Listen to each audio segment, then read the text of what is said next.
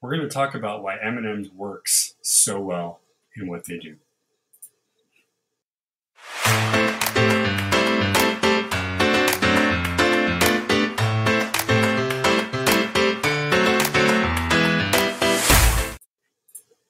Good afternoon, everybody. This is Everyday Heroes, and we're going to have Business uh, Science 105. We're going to talk about the strategy behind M&Ms. Why are they so popular? Now, if you were to tell a person in the 1940s that a highly trendy and awesome thing is going to happen, they probably wouldn't buy it. Yet, here's a brand that in its 80s, 80 years old, it's still doing all the right things. What are those right things? Well, whatever they are, they're talking about this $38 billion company, part of Mars Group, um, that made its debut back in 1940s. The brand remains to be part of the culture, the conversation, and pretty much for every generation. So, a quick little uh, background here. Forrest Mars saw soldiers eating chocolate pellets with a hard shell to carry these uh, chocolate tizzy without the risk of melting. Uh, this gave him an idea, and he created the first plain M&Ms, officially marketed in the U.S. in 1941. It was a giant hit with the Army, and because they loved it so much, they shared it with others. And well, by 1949, we had the melt in your mouth, not in your hand slogan, and this led to even more increase in sales. They are button shaped chocolate candies with a hard shell surrounding a filling, which varies depending on the type. You can get red, which is generally the uh, regular chocolate, yellow, which is usually the M&M, I mean the uh, peanut, excuse me, orange, which I believe is the crispy rice one, and it goes up from there. But all the colors come in all the varieties, so you don't have to pick which one you like. Um, 1954 is when we actually saw the first variation, which was the peanut M&M, and you can see the commercials for it way, way back in. Really weird, really odd, but kind of funny. So they call their marketing strategy colorful. The big reason for their success has been creativity and integrated marketing, and it touches multiple areas. Number one, the characters. Who doesn't know the commercials for M&Ms? You have red, the sarcastic one, yellow, they call the simple one, blue is the cool one, green is the hot one, apparently, brown is the serious one, and orange is the nervous one. And no matter what commercial you've seen, you've seen all of these guys. You've seen the the content that they're in, whether they're promoting football, whether they're promoting a movie, whether they're just promoting themselves, it doesn't matter. The characters play a key role. Why is that? Well, because they're everywhere. Every TV channel has them. They become mascots on some shows, kind of, and of course, you have all the ads on YouTube with them on there as well. And people like them so much they make videos and they put all the M&M's commercials together so you can watch, I don't know, an hour long amount of M&M's. Number two, embracing social media. Now you know me personally because of what I deal with. I am on very minimal, mainly Twitch and YouTube. However, M&M's knows how to brand and they brand well. And social media is the one thing that does well when it comes to that, which is branding. They saw the power way back when in 2008 when they created a Twitter and a Facebook account. And over the years, it just keeps on growing. For instance, on one individual um, crunchy cookie M&M post on Twitter, they got 522 likes and multiple replies in a single day. Now, that's not a lot overall, but this is 2021, and they're still making that many likes in a single day. And my guess, probably within the hour that it was up, you had almost all those likes.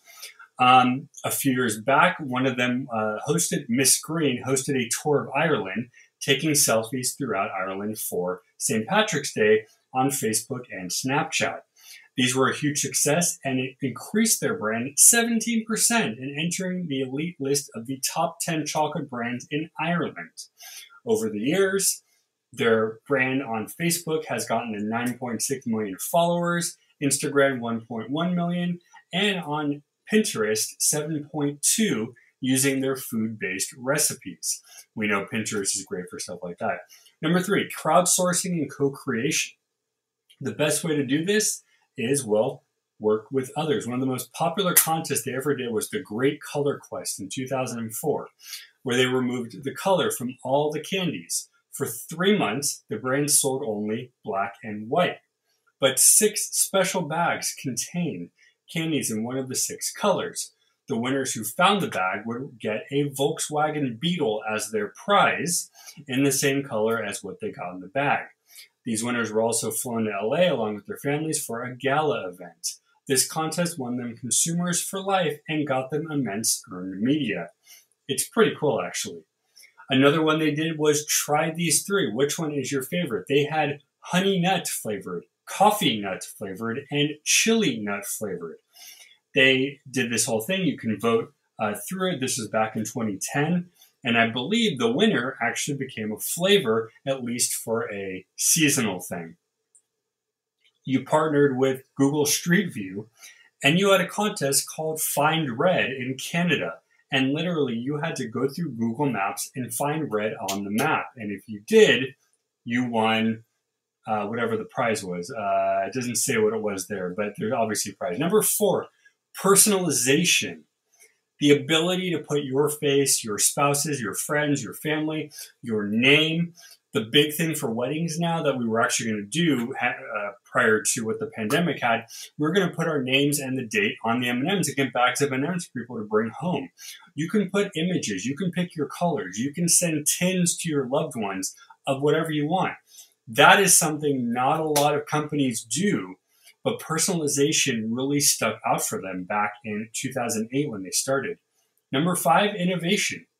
You have peanut, you have pretzel. Well, what about almond? What about peanut butter? How about dark chocolate? How about crispy and caramel? Why not go with the holidays and do Halloween things? They had cookies and Scream, which was a cookies and cream flavored uh, one that only came in black, white, and orange for Halloween. Of course, we know they do it for Christmas, they do it for Easter, all that stuff. How about the candy bar? The M&M's candy bar is actually still very popular. You can get regular, peanut, crispy, almond, and I believe um, mint of some sort. And they're super popular. Number six, experimental marketing strategy. Um, so again, this goes with the innovation basically. But experimental marketing is basically having you do things you haven't done before. What they did was have the first M&M's world, where you basically immerse yourself in M&M's, the food, the gear, the characters. There was games. I believe some of them had rides. This was back in 2016, so not that long ago, right? Being part of the culture. Now, these things here um, are things they got to do, which is pretty cool. Historically, they went up into space with, unfortunately, the very sad Columbia mission. Um, but they went up into space, and they've been up there since. They've been in the Olympics. They paid five million to be the official snack. At their 75th anniversary, they released the Candyman song, an old 50s song, I believe, and had the character sing it. It was on iTunes, Spotify, YouTube, and even sung at the Grammys. And lastly, the official candy of the new millennium. Dude, you become the new candy of a millennium? That's freaking awesome. I mean, come on now. Of course, you have characters uh, from sports like uh, WrestleMania. You have E.T. that basically started the entire thing right there.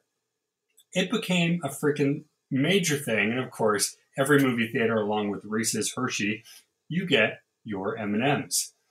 We're going to have in the future, according to them, a more global presence. They want to be there. They want to be with the people and more direct to customer channels to make it easier to get M&Ms directly to you. So there you go. M&M's knows what they're doing because they've been doing it since the start. They might have gotten lucky with things like E.T. being put right into one of the biggest movies ever made. But again, look at all the things they've done and the things they're going to do. Thank you guys for joining us. I hope you guys got some good information down in your notebooks. If you need any more info to write down, go to check out the link. Thank you for watching. Stay curious. We'll be back tomorrow with so much more fun. Bye, guys.